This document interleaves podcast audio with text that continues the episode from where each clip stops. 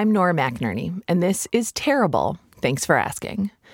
So, no spoilers, but today's episode uh, is about suicide, and there is also some strong language. I think I remember some F's, some A's, some S's, and not even by me, I'm pretty sure. I'm pretty sure this time they're not mine.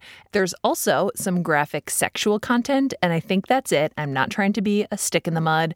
I just know that a lot of you listen to the show with your kids, which is so interesting. Hello, children. And I don't know, I just want you to be able to choose what your kids do and don't hear. So here we go. Step by step, ooh, baby, gonna get to you, girl. The first time I knew I was straight was probably preschool. I had a crush on Joey McIntyre, the cutest member of NKOTB.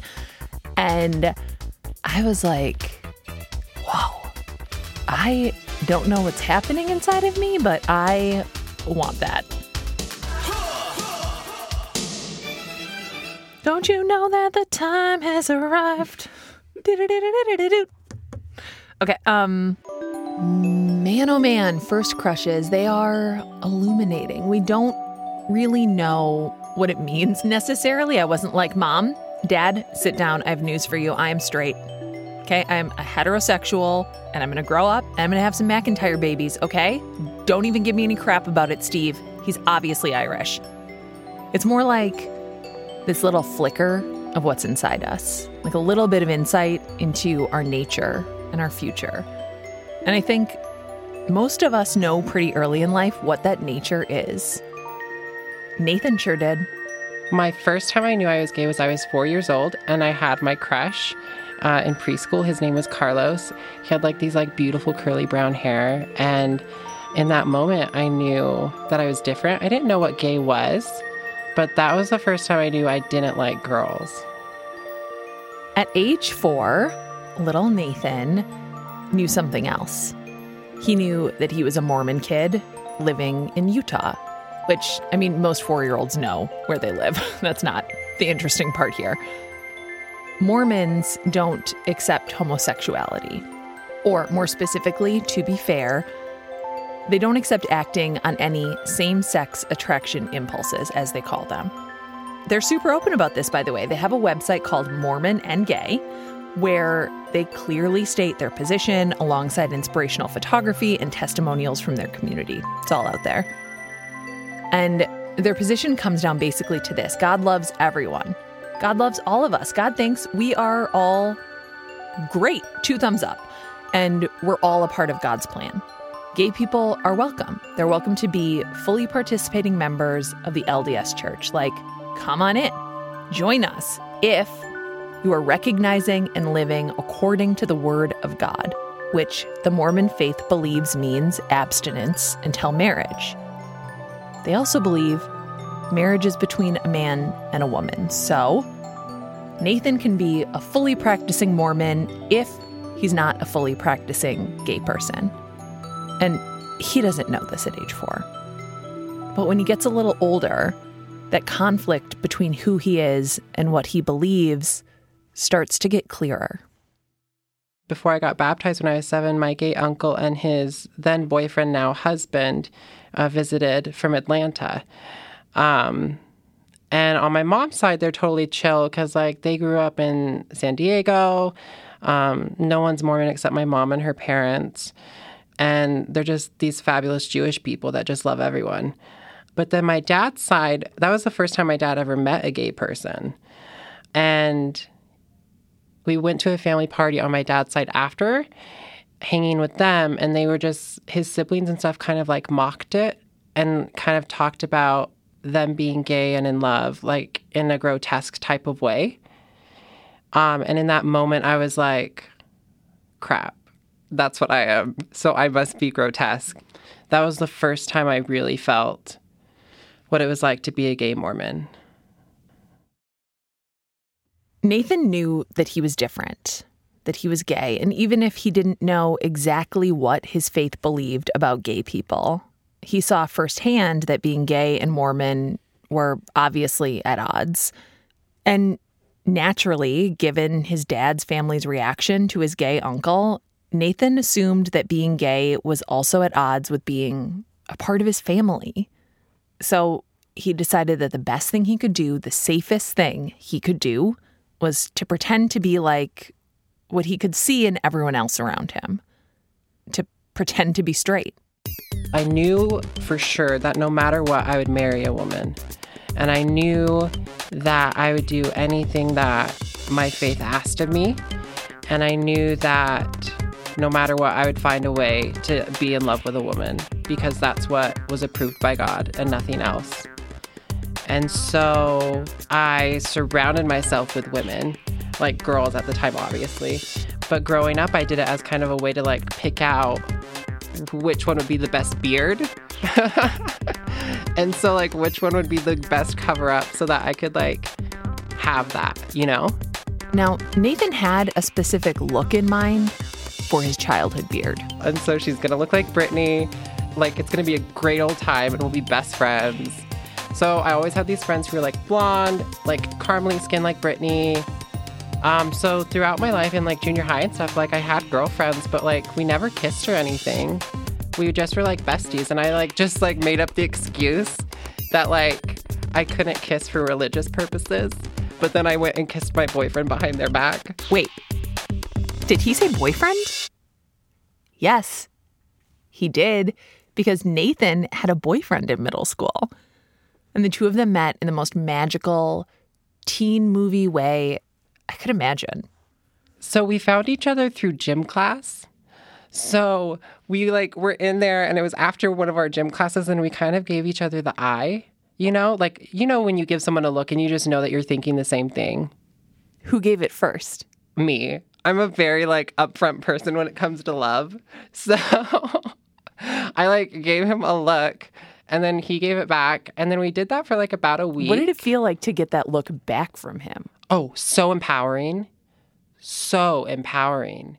And were you like, oh my God, this is what it must feel like for. I was like, this is Sleepless in Seattle. I was like, this is the love Meg Ryan is feeling.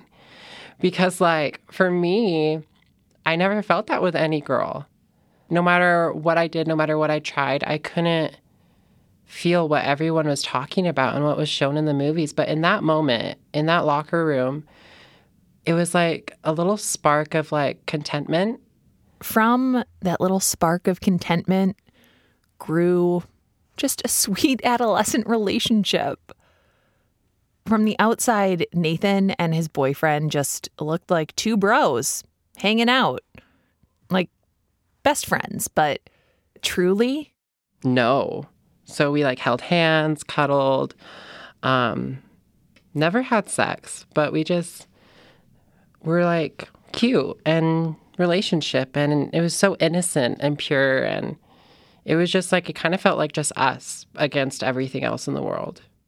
Nathan knew in the back of his mind that this wouldn't last, not just because it's rare for seventh grade relationships to last past seventh grade, but because he would grow up and so would his boyfriend, and they'd each get married to a lady. But also, when you're in seventh grade and you've got your first boyfriend, it's hard not to dream about the future, even if you know that what you dream of your future is not at all what your future is going to look like. Like, I imagined us like graduating high school together and then going to the same college and then like getting an cute apartment outside of Utah and just like running away and like just like maybe adopting like, I don't know, like some sort of like bigger dog that's like for mountains. Nathan and his boyfriend did not end up with a big dog that's meant for mountains. It ended poorly, which again is not really uncommon for middle school. Nathan, in modern terms, ghosted his boyfriend, not because he didn't care about him, but because he was afraid. Nathan was getting older, and getting older has significance in the Mormon church. So, like, I could, at 14, I could bless the sacrament instead of just passing it out to the congregation. And it just really scared me that I would have that on my plate plus a guy because I thought I was already doing what God didn't want me to do. And then to do that and plus move up in his church, um, like I was scared of my religion more than my love. So, moving up in the church without a secret boyfriend, teenage Nathan tried to not be gay. I started talking to this girl I met on a Facebook chat group. and she was my same age. And we connected because both of our moms, well, her mom just passed, but my mom was just really sick. And we were like, oh, sick moms. We connect with like terminal illnesses. Yay.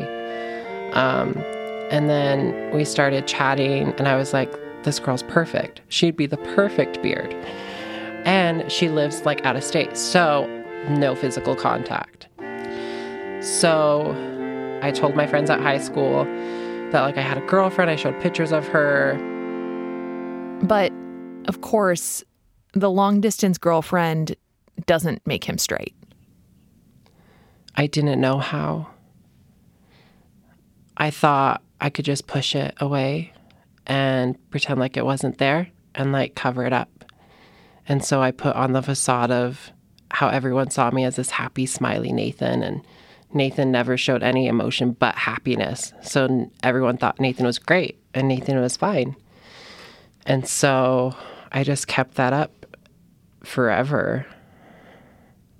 Pushing his feelings away and covering them up didn't make Nathan straight either. It made everything worse. On the outside, Nathan appeared to be like every other faithful Mormon boy in his community. And on the inside, I felt like a trash human.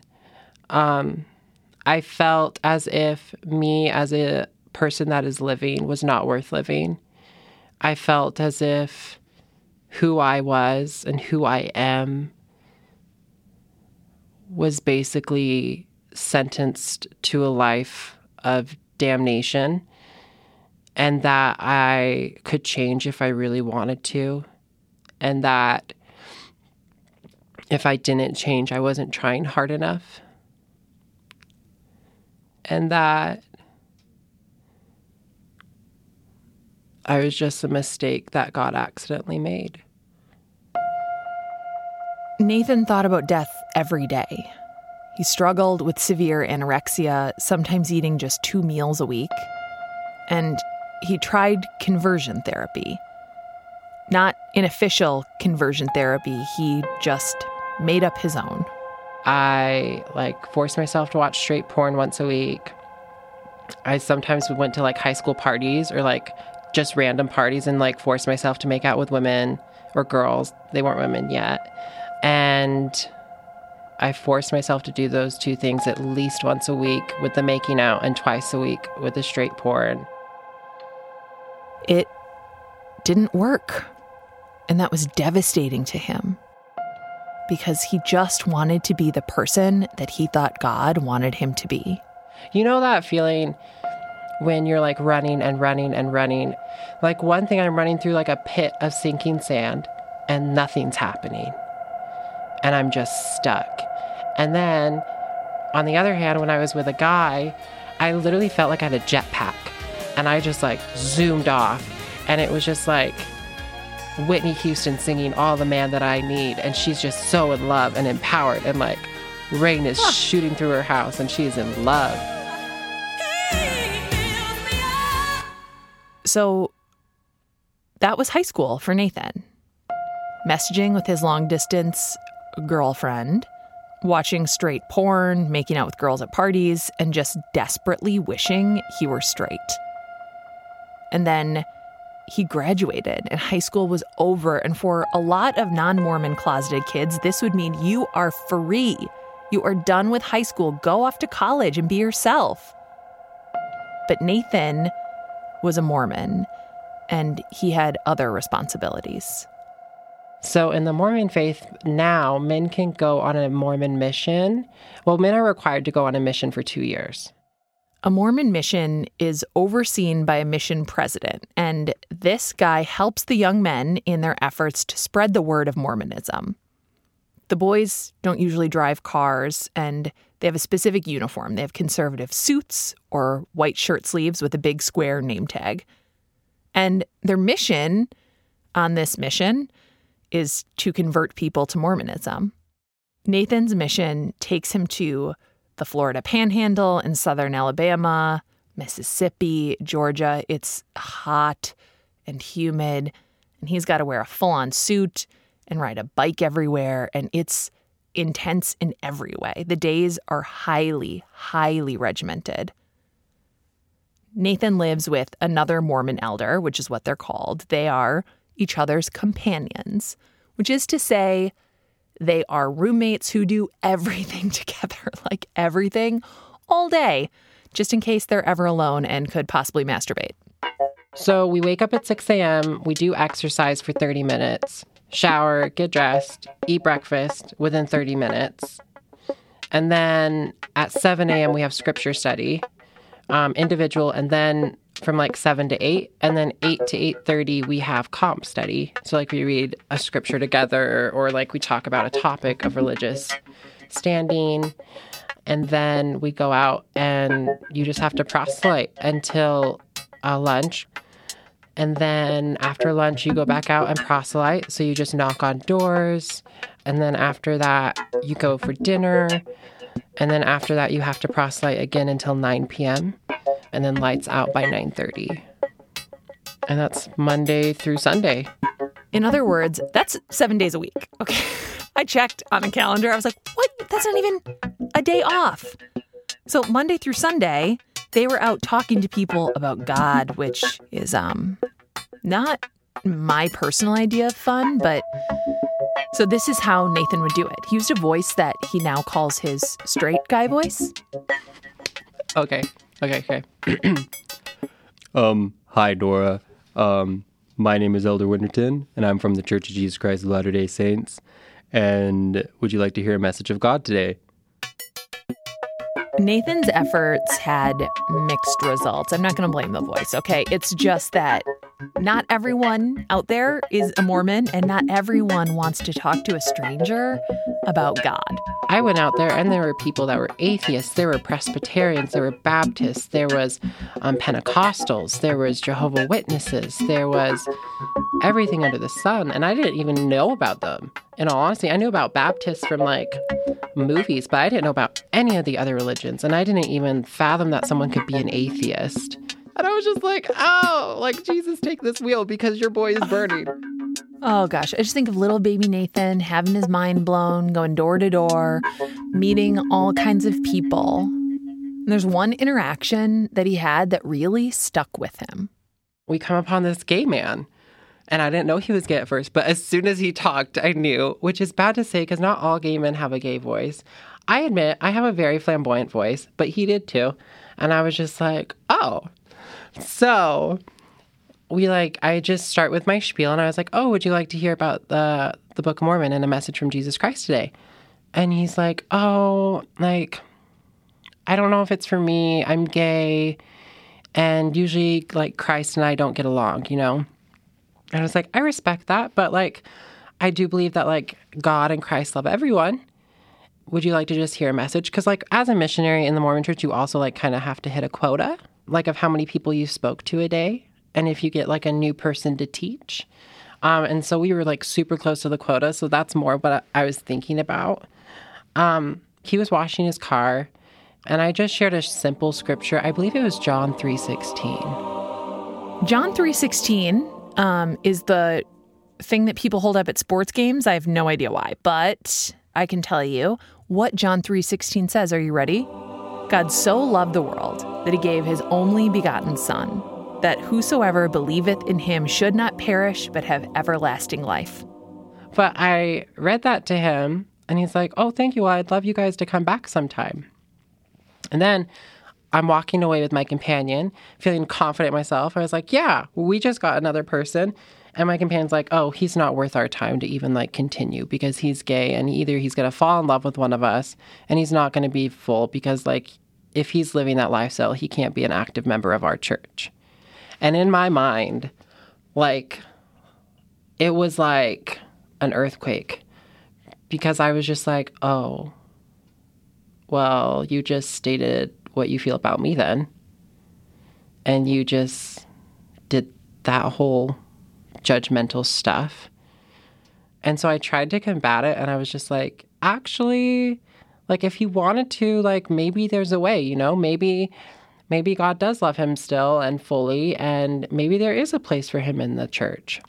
And he's just like, "Elder, it's a waste of our time." Nathan felt like what he always feared was true that there would be no place for him in his community if he were openly gay. But when he thinks about that guy, how he was like, oh, Mormonism, uh, thanks, but no thanks. Nathan doesn't just feel sad and scared for himself, he also feels jealous. I was really jealous that he decided to like live his life and just be himself and not giving a, f- a flying fuck about what someone else thought. He didn't care probably if he ever heard my companion what he said. He would just be happy and proud. And for me, I was like, it resonated with me because I got what he was saying. Because for me, I was out here, I was teaching people. I, I thought the church was a good church and I believed in it. But I knew that I was different and I knew that the church wouldn't accept me if they knew who Nathan was. It was literally like I was 24 7 in a play. That acting gets exhausting and lonely. The kind of lonely you can really only feel when you're spending all your time with people who have no idea who you really are. Nathan is with his companion all the time, but he's also alone. And the two of them have a cell phone, but it is strictly to use to talk with people who want to meet up for some Mormon teachings or in case of emergency. But your boy called his mother every day, bawling. She didn't know that it was like because I was gay. Um, she just thought it was because I was homesick and really depressed. But I called her every day for those six months. I approve of this as a mother. Just everyone pause the show, call your mom. If you don't have a mom, call your friend's mom. If you don't have any friends, call me. I'm a mom, I count. Nathan's mom has a background in psychology, and she tells Nathan, look, I get it.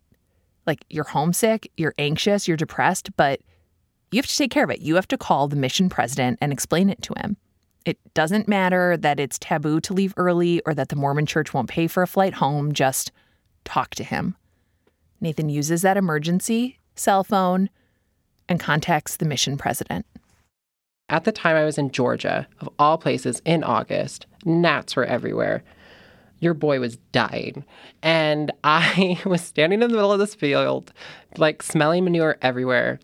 I called him and I was like, listen here, I cannot do this anymore. I have depression. I have anxiety.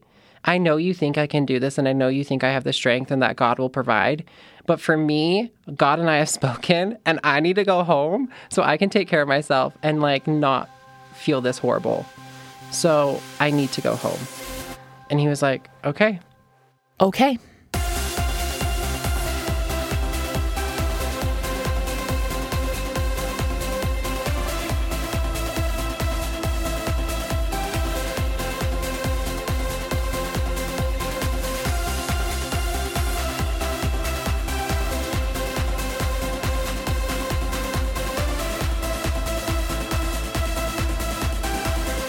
This seems like a good time to take a break, right?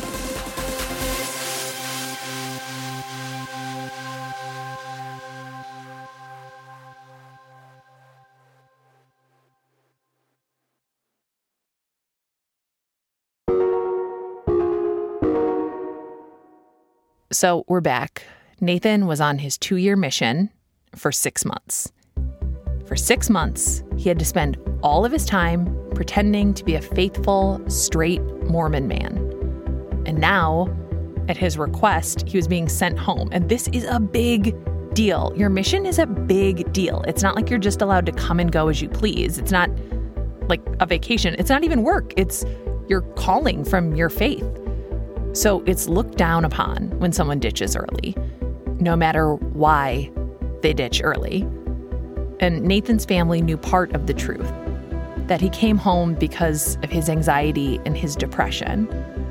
But other people, they just kind of let that rumor mill kick in. They said rumors of me like sleeping with women, which in my mind I was chuckling like no other. Um, they You're like, yep, that's me. like I'm just, Just- hoeing around with all of these women all the time. Those sister missionaries though. Um, um, and they just like I had friends just shun me because I came home early. Nathan went back to living with his parents. He enrolled in college, he got a job, and he just focused on that. But the only thing that had been resolved was Nathan's location. He wasn't on the mission anymore, but he was still struggling with his sexuality and his religion. He still had so many questions. I was sitting in my parents' living room. It was a it was like a Saturday afternoon, like probably like three o'clock. And I was like, you know what? I'm never gonna know if I'm actually gay unless I j- just have just have full on sex with a guy. So I was like, I don't know how to do that though. And so I Googled, I was like, ways to have sex with guys. And then the first thing that came up was Craigslist. And it was like their private area, you know, like where you could like search like men for men, women for women, whatever. Oh, yeah. Yeah, yeah. Oh, yeah. Yeah, yeah. So click on that, and there was the first one. It was the first one I was able to click on. Clicked on it, and guy was like, looking right now, um, super horny, um, wanting to be a top. And I didn't know what a top was. And so I was like, okay, sure. And he's like, email me for like address and send a face picture. So I sent him a face picture, and I was like, oh, I'm interested. Didn't know what he looked like though. And he's like, yeah, you're really cute. Let's meet up. He's like, here's this address. Okay, you get in your car and you and you're like, I'm gonna go meet a stranger and have sex. Yeah. I felt educated. I was like, oh, you know, I went through a website. Like, because like for me, Nora, remember, I grew up very naive. Like I I didn't know where like even a penis went in vagina. Nathan got in his car and drove. But the address he had wasn't a house or an apartment or a hotel or a motel. It was an abandoned cement warehouse. And I parked and I was like, okay, maybe it's nicer on the inside. Um, and he opens the door and it's just nothing in there, just like empty cement rooms. And then he locks the door behind me. I was scared out of my mind. I was like, I was So shaking at this so point, bad. you're like, you're like fucking Craig. I know. What- I was like, Craig did me so dirty. I was like, fuck Craig, fuck Craig. So he takes me, he locks the door and he's like, okay, follow me. And so I was like, okay, I guess I'm following him. And then we go into this room and it was just a cement box, literally, with like a old beat up blanket on the ground. And he's like, okay, lay down there and take off your pants. And then he stripped naked and he's like, okay, put your legs up. I was like, why? And then bada bing, bada boom, he topped me. And I am just laying there looking at the cement wall. I'm not making any noises and just like have a couple tears coming out because I felt so dirty. I felt so dirty and I felt so used. My family's home. I walk in the door, they're like, oh, where were you? I was like, oh, I just went and got Jamba Juice with some friends. And then went downstairs, showered, and pretend like it never happened. Nathan's first time was awful. And also, just as a fact finding mission, successful. I was like, you know what? I was attracted. And it was a crazy experience. And it was scary. But it proved to me that I was attracted to males. And yeah, it wasn't the best experience to figure that out, but it did it for me. He has confirmation. He's gay and Mormon. So, um, what is your faith like at this point? Struggling. Um, struggling beyond words. So I thought because I did that, that I should repent. So I went to my bishop. I called him that night, actually. And I said I had sex with a woman and I need to repent for what I have done because I feel horrible about it. and he doesn't know it's a male. And in my mind, I was like, you know what? God knows it's a male. And sex is sex. And so I started my repentance process. And the repentance process for having sex in the Mormon church is long. So it's 12 months. And you're not allowed to take the sacrament during those 12 months. You're not allowed to do anything at church. You can arrive, but you can't speak. And so you just have to sit there during the three hours and just listen. During those 12 months, I went to work, school, and church, and that's it. And nothing else, nothing more. I didn't really hang out with anyone unless someone asked me. And I just went through the process trying to focus fully on God. Nathan finished his repentance, but he didn't finish with being gay. He knew he had more to do, and the time had come to ask for help, like actual help. He needed to let someone in, to tell someone for the first time the truth about what he was struggling with. So, does something really hard. He called his bishop again and goes to see him again. I'm in his office at the church, and I was like, I need to tell you something. And I didn't tell him I had sex with a guy, but I was like, I deal with same sex attraction. And so I told him that, and he sat there for a minute because he's an older man. And he was like, okay. He's like, I'm going to think about that. And we can meet up at a later date. And in my mind, I was like, what the fuck? Like, no one's known this. And then the first person I freaking tell just is like, we'll get back to this at a later date. And I was like, fine, okay, we'll get back to this at a later date, sir. Nathan does come back at a later date. He comes back a month later, and the bishop has an idea for him. And in the state of Utah, conversion therapy is not illegal. So, like, he doesn't have to be secret about it. It is legal in 12 states in the United States still. And so he's like, but there is this guy, he's not a licensed therapist, but he knows the tools for it because he used it for himself. So if you'd like, you could maybe like connect with him and see if you want to do it. I was like, okay. Nathan calls the guy and ends up going to his house to just see what the whole conversion therapy thing is all about. He was like really normal looking actually. He like had a light tan. He had a blue short sleeve button up on with like dark wash denim jeans. I believe they were from American Eagle. He didn't have shoes on though. He had like white socks on because he was in his house. And then he had like lightish, like dirty blonde curly hair um, with no facial hair. And it was just like cut nice and crisp. He was like really put together and he looked like a, a normal guy. Um, and then he's like, okay, so like with the conversion therapy, usually we don't like talk too much about it before we start because we want you to just like go with an open mind and just accept it. And he's like, would you be down for that without having a full description of what the therapy would be? And for me, Mr. Innocent and like Snow White over here, like I was like, sure, why not? He's like, okay, would you like to start tomorrow night? I was like, sure. So first, uh, session of conversion therapy, I went down to his basement.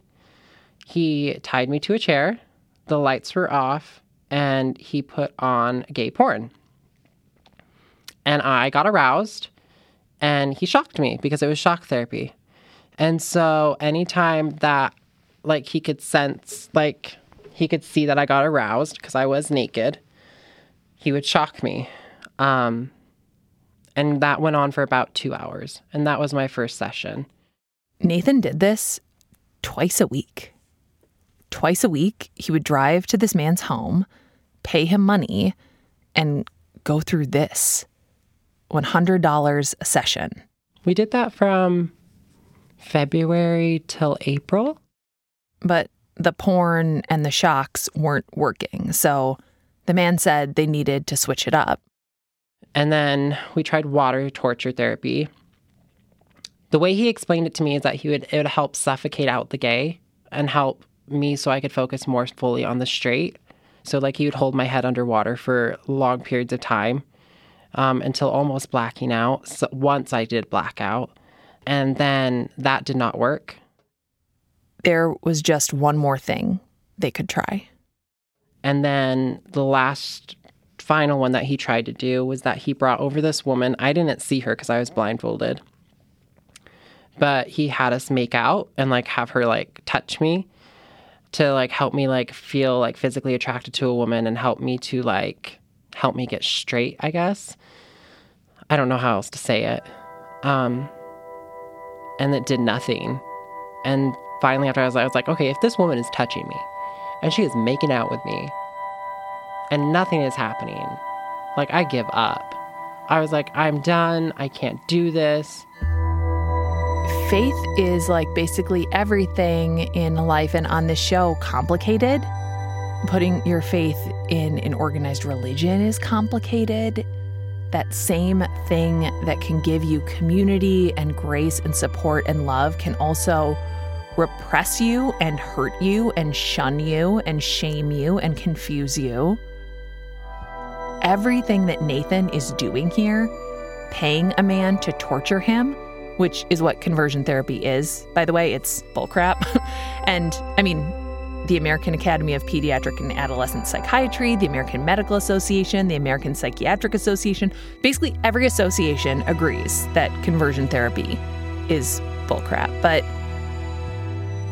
he's doing all of this because it's the only way he can see a space for him in his family and in his faith which is like saying it's the only way he can see a spot for himself in this life and in the afterlife. And he's doing it because he's kind of seen it work. In a way, at least. He's at least seen boys that he knew were gay grow up and marry women and have a family. Something worked for them, right? So why didn't it work for him? Again, to use the professional terminology because it's bullcrap, but Nathan had been hoping that it wasn't. Nathan, like most people who are religious, had always prayed. It's what he learned to do when he was little. But his prayers were different now. It isn't conversations, it's me screaming at him to take this away from me. Literally, I just like scream through the tears and I'm just like, please, just it always starts so like in the Mormon church usually they like teach you a way to pray as a kid and so it starts with dear heavenly father and then it ends with the in the name of Jesus Christ amen. So I always started it with like dear heavenly father and then I just was like I'm doing my best. I am trying everything I can. I'm going to the end of the earth to make you happy just please answer this one prayer and take this away from me and don't let me be gay anymore. Just please. And that was basically it, but screaming. And then I always ended it with, in the name of Jesus Christ, amen. Nathan's family doesn't know about the conversion therapy. They don't know any of this. They think their Nathan is just fine. They don't know that he's run out of hope. They don't know that he's picked a day to die. August 25th just after his 21st birthday.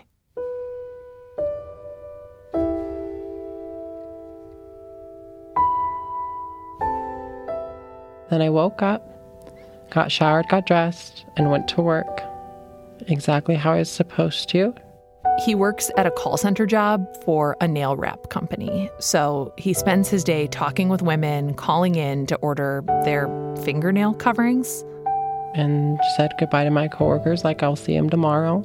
Nathan went home and took a lot of pills. That was his plan. And then got myself to the bed. And I just laid down in my bed and looked up because I couldn't do anything else. And I just looked around and waited for me to go. And then my eyes shut, and the firemen came.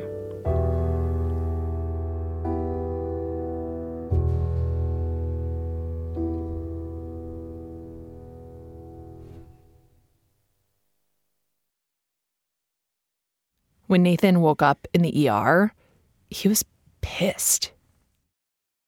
That's how I came out to my parents, actually. I woke up from being out from my attempt, and my parents were like, Why'd you do it? Because I didn't leave any goodbye notes. And they're like, Why'd you do it? Why'd you choose to go? And I was like, and I literally yelled at them, I'm like, I'm fucking gay. And I know you don't want a gay son. And I know you want to deal with this. So just get the fuck out of my room because I don't want to even be alive anymore. So why am I here? Why are you here? Just get the fuck out. And then I just kept yelling to get the fuck out. And then they all finally got the fuck out. Nathan's parents did get the fuck out of his room, and Nathan was transferred to the psych ward. He was angry. He was alive. He was angry that he was alive. And now, suddenly, he was an out gay Mormon man. And the whole time I was in the unit and everything, I chose to just not talk to God at all. I was just like, nope, you know what? I'm going to keep to myself. You keep to you. We'll figure this out at a later time. just not right now. so I didn't pray. I didn't read the Book of Mormon or the Bible. I didn't do anything religious. I just did Nathan. Nathan's parents came in for therapy, and they started the long process of connecting and understanding each other. It was easier for Nathan's mom. Her brother is gay. She grew up in San Diego around a large gay community. But Nathan's dad took longer. Nathan and his dad would talk, but not about his sexuality for weeks. And Nathan is irritated. There's this big elephant in the room, and he wants to call it out. And he gets the chance. One day during one of his therapy sessions with his dad, when the therapist calls Nathan out. And she's just like, Nathan, why are your arms folded? Why are your legs crossed? Why are you blocking all of us out right now? But I was like, oh, you know, I'm just like irked right now. And she's like, why are you irked? And I was like, because I am gay. My dad knows I'm gay now. And we're not talking about this. And then I just like do like a very like dramatic head turn to look at him. and he's just like sitting there like doe eyed, like, what the? He may have been sitting there like a doe eyed goofus, but Nathan's dad had still come to therapy to see his son. Because you know what? Nathan had assumed they didn't want a gay son, that it would be easier for his parents if he were dead. And Nathan's dad, even if he doesn't know what to say, is proving Nathan wrong. He's proving to Nathan that they do want him. They want their son.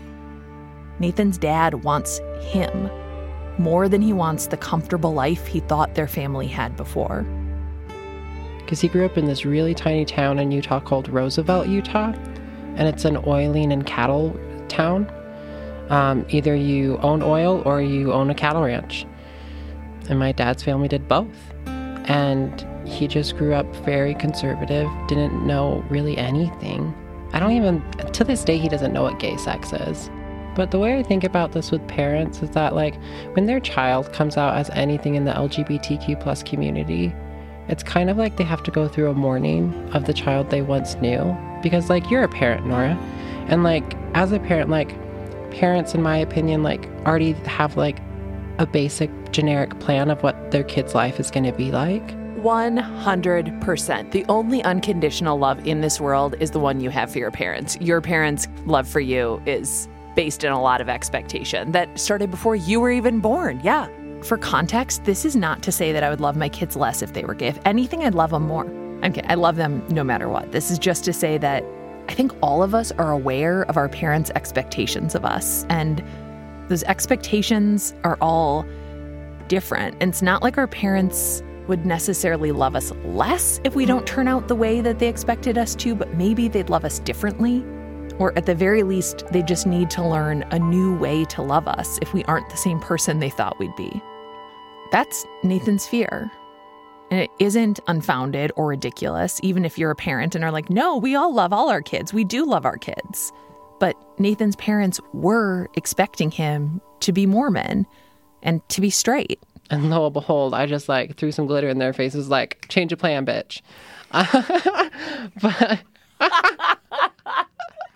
but like, we went through that.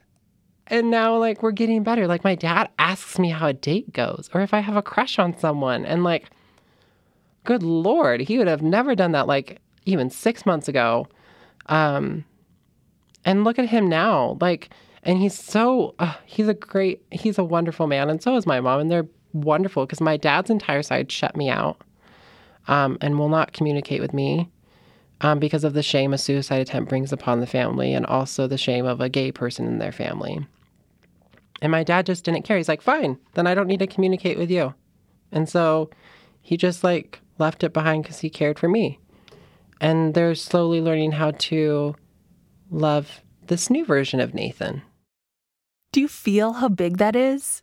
Nathan's stoic, family oriented, small town father turning his back on the family who turned their back on his son. Because I want you to have absolute goosebumps and be sobbing right now. Because Nathan's father loves him just how he is. But Nathan is also still learning to love this new version of himself. He tries to read from the Book of Mormon, but he doesn't go to church and he's trying to find a personal faith. Now he uses the darkest day of his life, August 25th, to try to bring more brightness to the lives of other people, specifically young people like him. Suicide is the second leading cause of death among people 10 to 24. In LGBTQ plus teens, ideate or contemplate suicide at three times the rate of their hetero peers, and LGBTQ plus teens attempt suicide at five times the rate. And for LGBTQ plus teens who face family rejection, their likelihood to attempt is 8.4% higher. It's a crisis. Some are calling it an epidemic.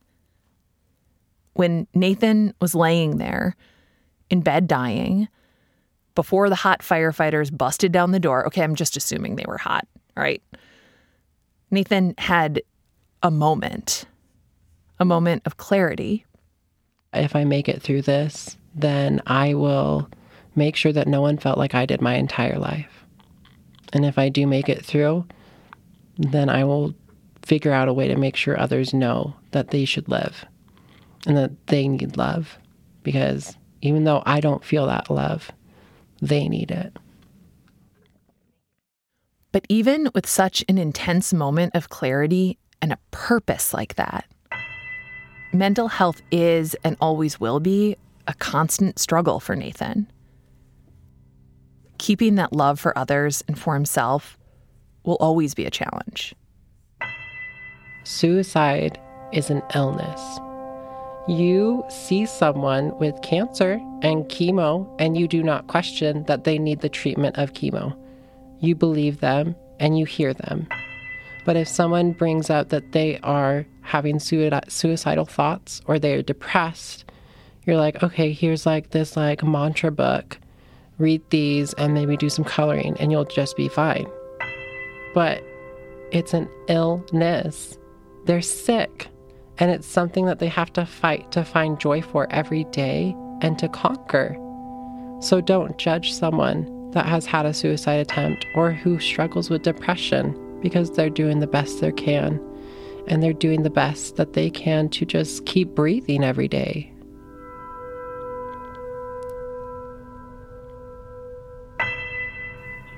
Like, do you feel like, oh, I'll never be that way again? Or is this something that you'll always be aware of and kind of have your like antenna up oh, for? Oh, I'll always have my antenna up. I there are still some days that I don't want to be alive in all honesty, and there are still moments that I just I want to be dead because I feel like my presence in this universe isn't needed and that the the world will still be bright if I'm not here, maybe brighter. And it's a fight that I have to I have to truly decide each day to keep doing because if I don't it could consume me quickly.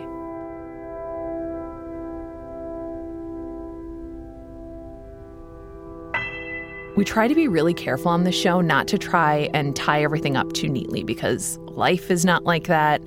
Mental health is not like that. So here's what it means for Nathan to have his antenna up, for him to make sure that he isn't consumed again. A few weeks ago, we asked everyone, or anyone who was following me on Instagram, to record a voice memo to tell us how they were.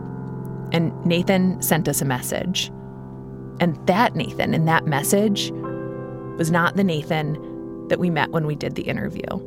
It isn't the Nathan that you just heard. But we kept that recording so that when you hear it, right after this bubbly, inspiring Nathan, you're reminded that even people who appear to be on the other side of something difficult, they still carry that with them. Nathan still carries that depression and anxiety and his suicide attempt with him. And even though he's an inspirational speaker and he has a gorgeous Instagram at Nate underscore win, he still has days like this. So, how am I? In all honesty, I'm not good. I'm hurt. I'm depressed. I am suicidal. I guess to round it out, what I am is broken.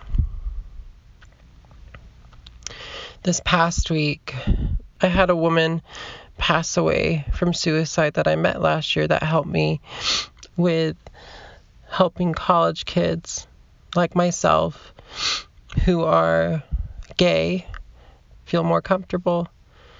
And she passed away from suicide and left her wife behind and so many people who love her. One of my best friends and tried to commit suicide last Saturday and my heart's heavy.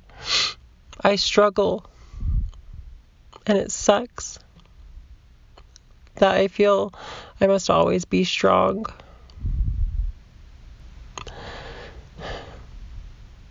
So, yeah, I guess that's my answer right now. Broken.